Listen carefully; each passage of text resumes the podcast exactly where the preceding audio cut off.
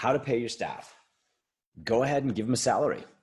Then type up the contract on your Electrolux typewriter, send them a turkey at Christmas, and flip your calendar ahead to 1983.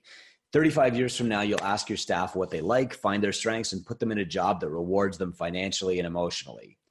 Or feel free to jump ahead to 2018 now. Pay your staff for the value they bring to your business. Start by breaking down every role in your business. Think of these as the hats that have to be worn to run it. Now determine the replacement value for each role. What must a person know to be good at that role? What's that level of education worth? Don't worry, there's an example coming. How much time is required every week to fulfill that role? And how will you measure success? Now, group the roles together to create jobs and careers. Those are two different things. Add up all the roles in your business. Does your total payroll, including taxes and whatever benefits you're providing, equal 44.4% of your gross revenue or less, perfect. Sign the contracts. If your payroll is more than 44% of your total revenue, panic. Just kidding. Take action to either increase your revenue or decrease your payroll. After you make the free appointment, read the salary cap. And I've got a link to that in the show notes here. If you have no idea what percentage of your gross revenue goes to payroll, call a mentor right now. Now, here's the example Let's say a business in the farmer phase has 14 different roles. These include bookkeeping, personal training, group fitness coaching, nutrition coaching, cleaning, customer service manager, and a couple of others. We sit down with a staff member and we ask a few questions, and we teach the exact questions in the incubator program. The staff person says, I really want to make this my career. We say, Fantastic, we'd love to have you. Here's how we're going to do it. And then we pull out our career roadmap tool, which we also give you in the incubator, and we start filling their cup. First, the big roles. Here's how much you can make by coaching classes in our gym. Here's how much you can make by doing personal training. We total up these opportunities, and then we turn to the smaller but still client facing roles. Here's how much you can make if we launch a kids program. Here's how much you could make if we start a nutrition program with Healthy Steps.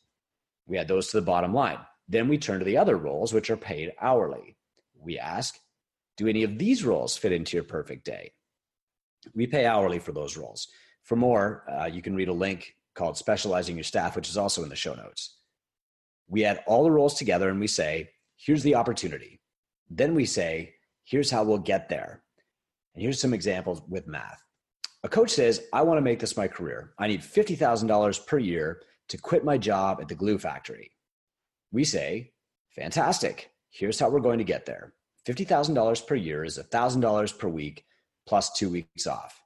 I can give you eight classes per week. We pay $25 per class, so that's $200 per week to start. I can give you 15 personal training hours per week. That's $31.11 per hour. Add another $466.65 to that other $200 per week. And we're two thirds of the way there already just in coaching groups and personal training. Now, if you don't have 15 hours of PT to give the coach yet, don't worry. Make it clear that you will and work with your mentor to get there. Back to the conversation. Now let's look at the other opportunities. Do you love working with kids? Um, no. No problem. How about nutrition? Mm, still fine. I have five hours per week available for our customer service position at $25 per hour. You would be awesome at that. What do you think? Definitely. All right. So you add $150 per week to the 666.65 from PT and coaching classes, and we're already at $816.65 per week out of our total goal of 1000. Now you say, I have a couple of other options. The first is sales, another is cleaning, yet another is bookkeeping, and the coach says, I actually love cleaning. Great. We pay $15 per hour for cleaning and we'll need around eight hours per week. Now we're at $936.65 per week or $46,832.50 per year. Are we getting close? And the coach says, Yeah, I can start with that. Notice that the roles carry different values and they're transferable. If the staff member isn't great at one thing, it can be moved to someone else along with the pay attached. We don't believe in putting plumbers in charge of the paint department. And we really don't want to fire a great plumber simply because they suck at bookkeeping. Why group all the roles together under one blanket salary and risk throwing out the baby with the dishwater? Notice too that the roles in question total 43 hours per week. In Ontario, that's fine, but you might want to consider that in your state. You might also consider the happiness index to determine what a great wage in your area might be. In my city, $50,000 is good for a dual income household with a house and a car and a couple of kids. In Vancouver, that's not enough to share rent with three single roommates. But if you live in an expensive area, your rate should be high enough to keep your payroll at 44% anyway. Making careers in your gym is simple.